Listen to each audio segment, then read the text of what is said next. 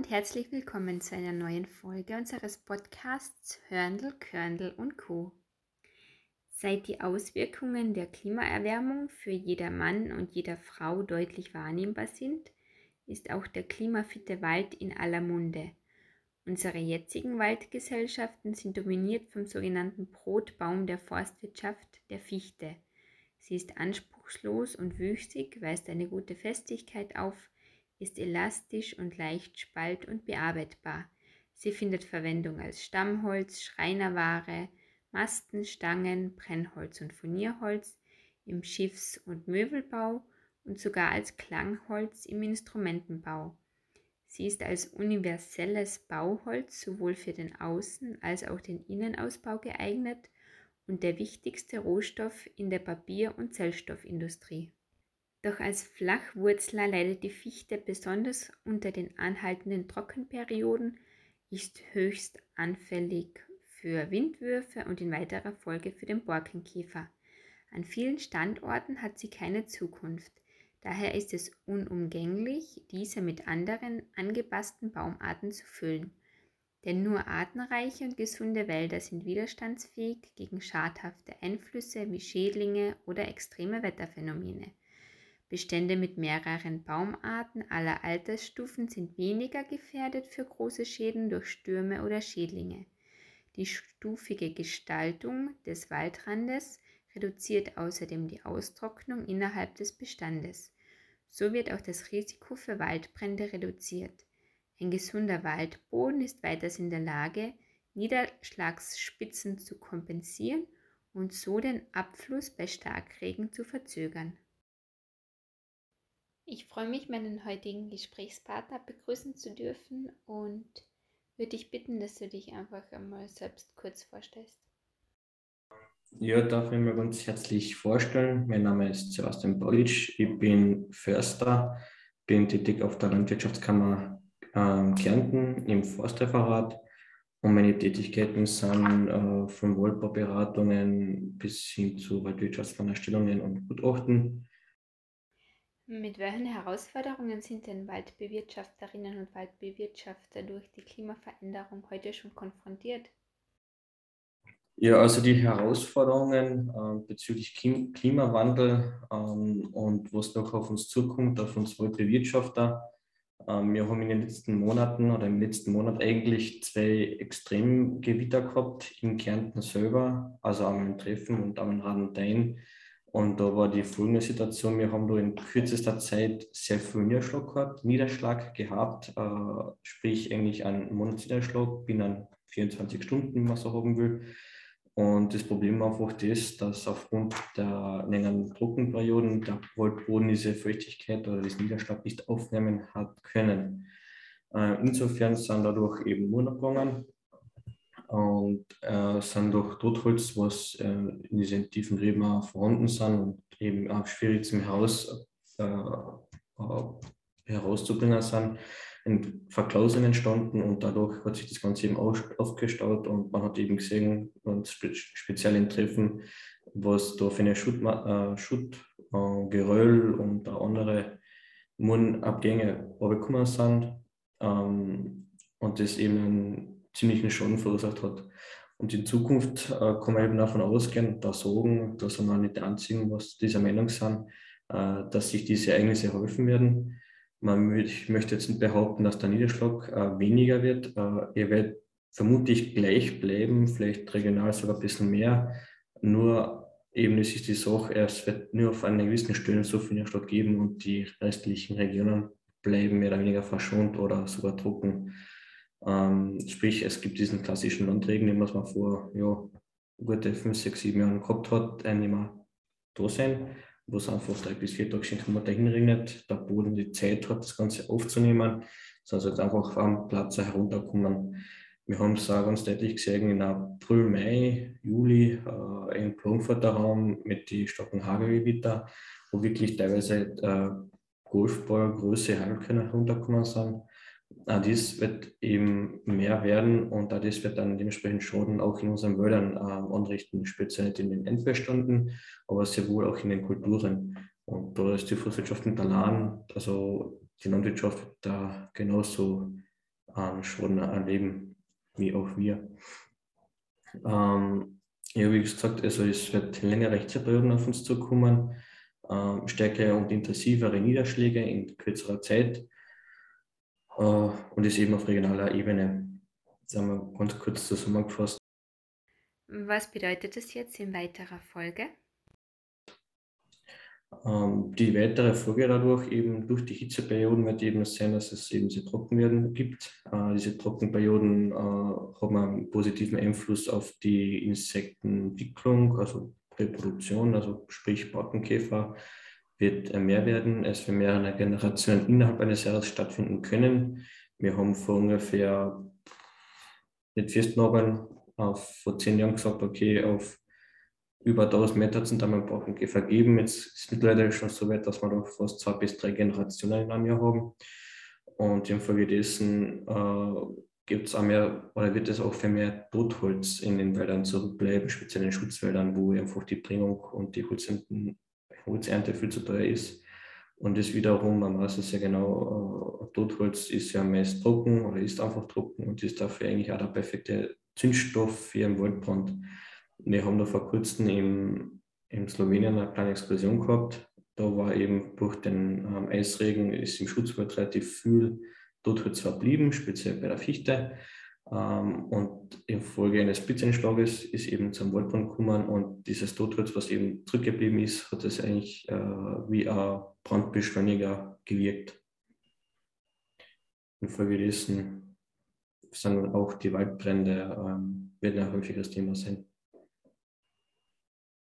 Du hast ein Beispiel für uns, wie man sich diese Temperaturerhöhung bildlich vorstellen kann? Also man geht davon aus, dass in Zukunft äh, die Temperatur um 2 Grad ansteigt.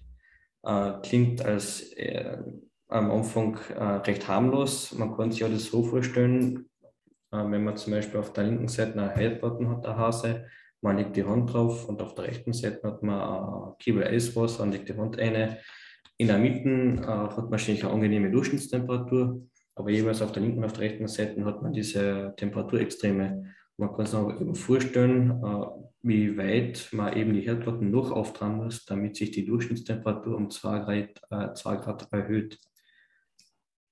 Und das ist noch das Ausschlaggebende. Wie kann man denn einen klimafitten Wald definieren? Man kann nicht sagen, es ist halt zu berücksichtigen, klimafitter Wald, ja, aber man halt immer, man ist zu langsam mit der, dass man dahin bringt, dass er klimafit ist.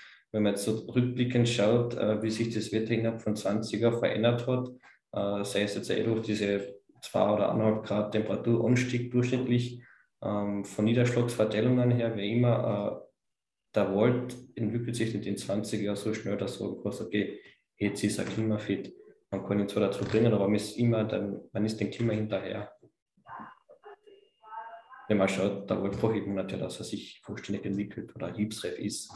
Und von heute auf morgen geht das nicht. Das ist ein ewiger Prozess. Und wenn man eben anschaut, wie sich das Klima, in was, ein, in was für einer Geschwindigkeit sich das schon verändert, äh, muss man sagen, ist das eh fast langsam. Klingt ein bisschen hart, aber ist eigentlich fast die Realität.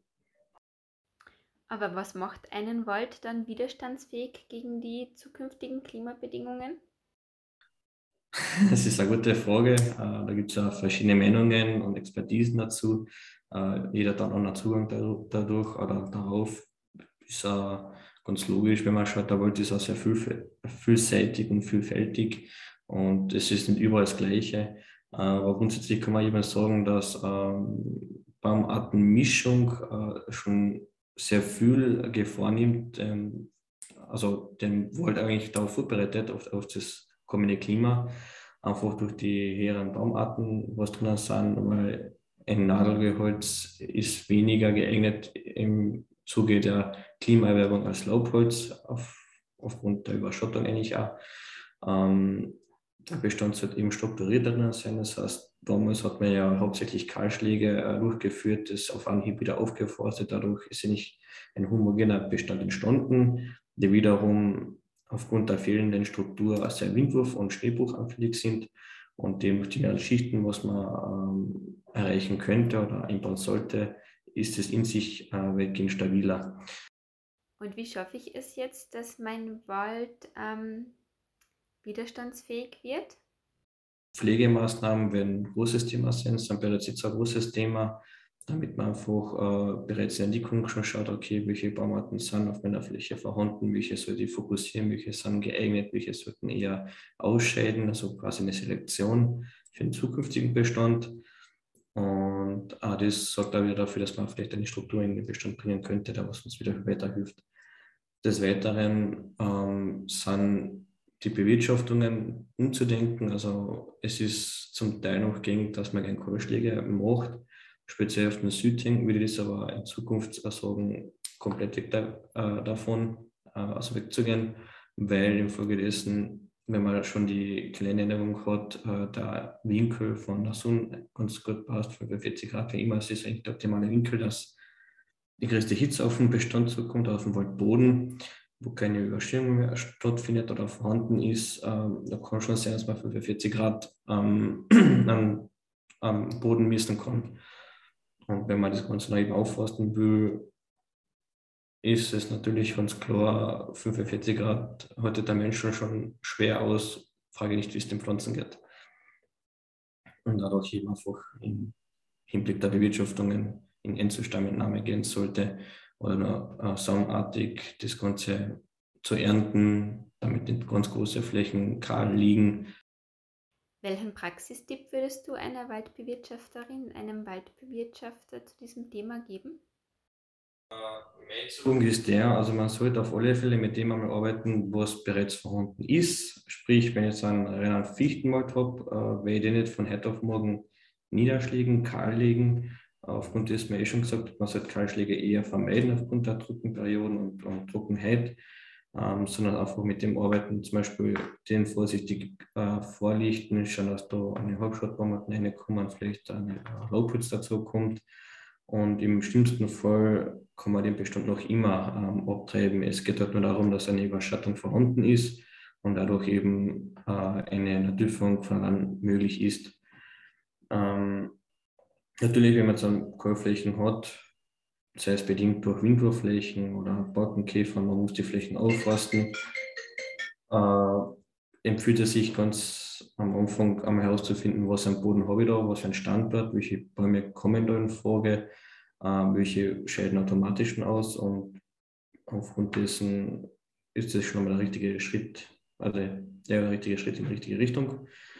Und wie bereits gesagt, du Forstungen sehr wichtig sein.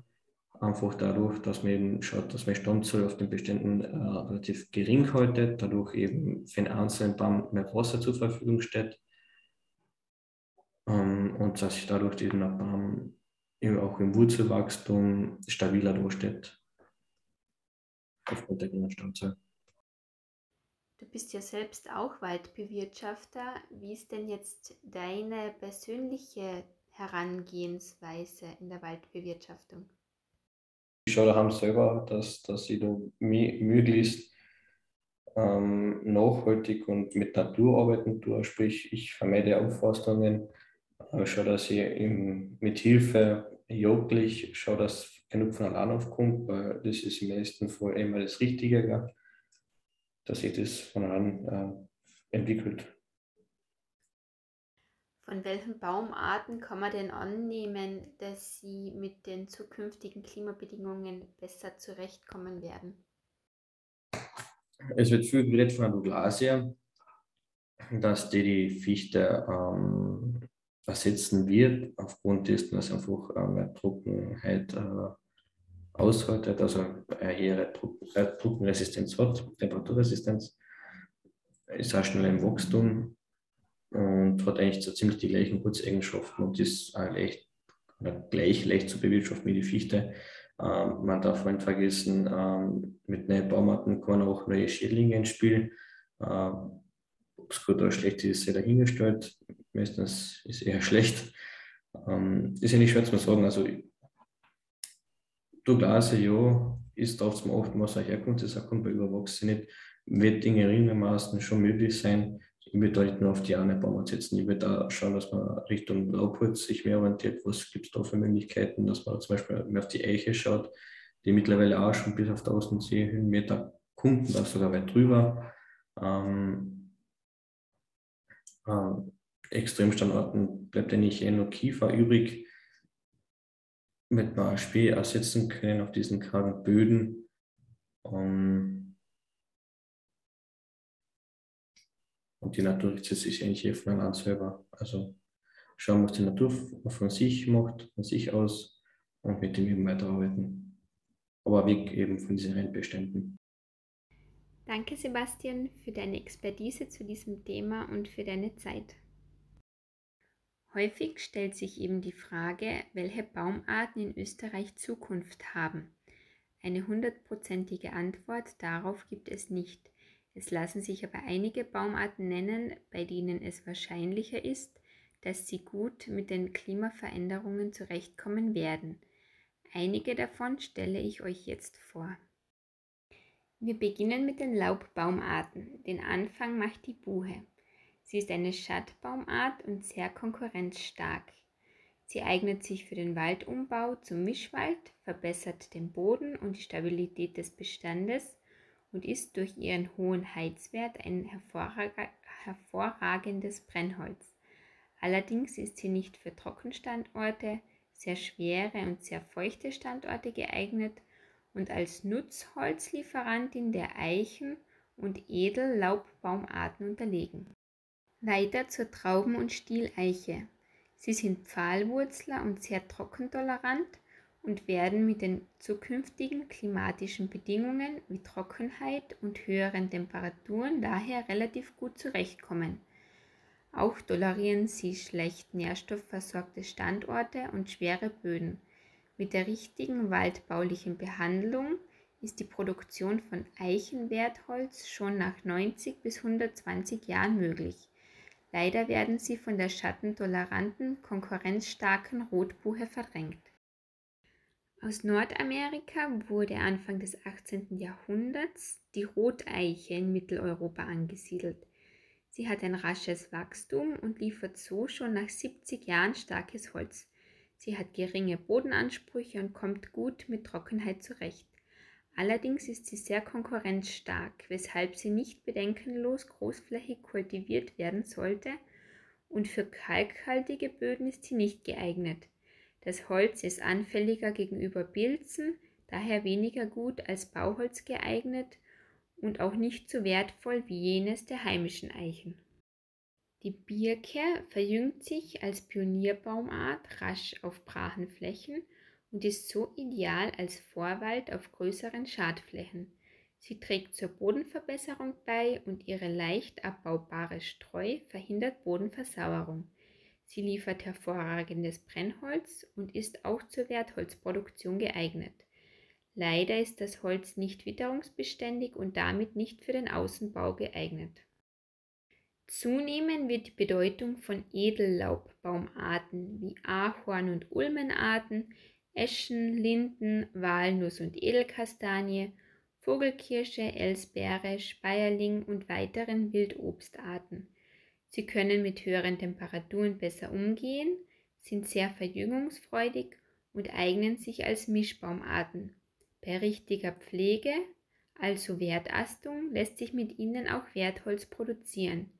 Leider haben sie eine geringe Konkurrenzkraft und zum Teil hohe Standortsansprüche. So viel zu den Laubbäumen. Weiter geht's mit den Nadelbaumarten. Hier macht die Weißtanne den Anfang. Sie ist die ideale Baumart für den Mischwald, weil sie mit wenig Licht auskommt und so unter voranwachsenden Pionierbaumarten gepflanzt werden kann. Sie kommt mit Trockenheit und Sturm besser zurecht als die Fichte und übertrifft diese in der Wuchsleistung um bis zu 20 Prozent. Sie ist für nahezu alle Standorte ab 450 Metern Seehöhe geeignet und wenig anfällig gegenüber Fäulniskrankheiten.